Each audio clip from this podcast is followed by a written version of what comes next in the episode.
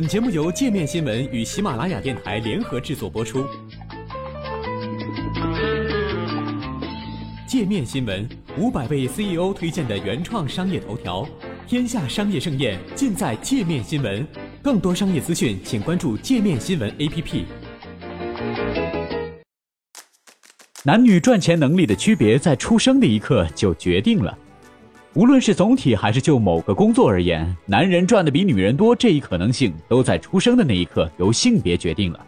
这种差异贯穿一生，在走过的每一步上都留下了印记。现在就让我们看看，在欧美国家，从出生一直到退休，女性和男性赚钱能力的差别到底在哪儿？一、出生，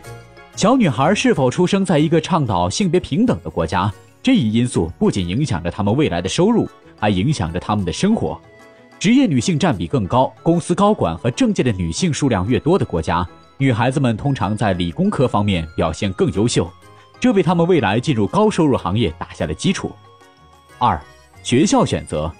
在高中前两年学习 STEM 科目及科学技术、工程和数学的男女生数量不相上下，而且在普通中等教育证书的考试中，女生甚至比男生表现出色。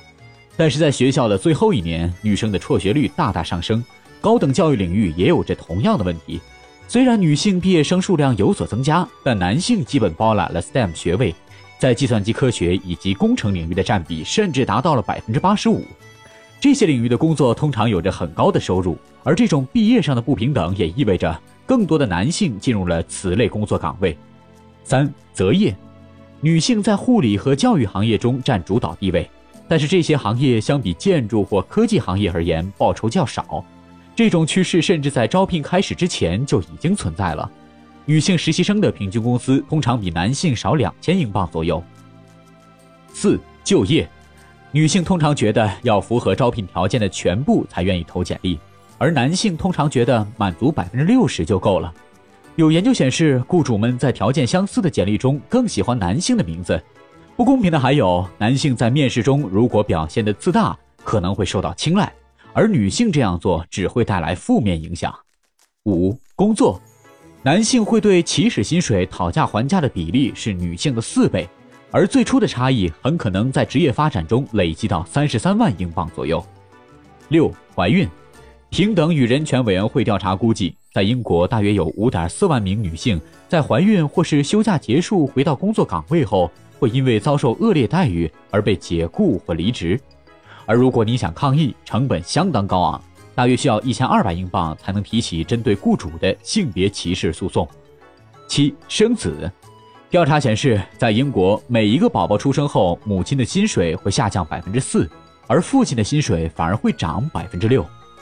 一个重要的因素就是母亲照看孩子的时间上升，因为这个工作通常都是母亲的。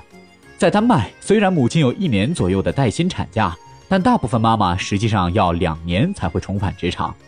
八兼职，男女兼职工资差异不大，但女性因为承担起了照顾孩子以及其他家庭成员的绝大部分责任，她们更有可能选择兼职的方式。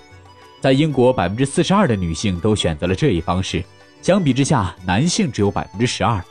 由于兼职工作通常属于低收入行业，并不需要高学历或者特殊技能。因此，进一步拉大了平均收入的差距，并且因为缺少必要的训练，相比起全职同事，他们通常难有职业上升空间。九、职业发展，男性比女性更有获得培训的机会，即便获得机会，女性收到的通常是一般的工作技能培训，而男性更有可能获得领导力培训，以及能获得经济报酬的额外知识。人们喜欢招聘跟自己一样的人，这也导致男人在高层的统治得以巩固和延续。更糟糕的是，在男性主导的机构里异军突起的女性反而倾向于歧视女同事。只有高层的女性较多时，他们才可能指导和提拔其他女性。十不断上升，男性要求涨工资的可能性是女性的四倍左右，而女性不乐意这样做，也让他们失去很多。有调查显示，在美国主动提出加薪要求的人。平均每年可以多获得一百万美元左右。不仅如此，女性如果主动提出相关要求，可能会被看作违反了和善顺从的集体特征，从而被贴上强势或咄咄逼人的标签。十一，举踽独行，女性控制着美国百分之四十左右的商业天下，但从潜在股东和天使投资人处获得的股权投资却只占百分之二点三，男性获得了剩下的百分之九十七点七。十二，退休金，即使到了工作生涯的尽头，差异依然如影随形。在澳大利亚，女性的平均退休金大概只有男人的一半。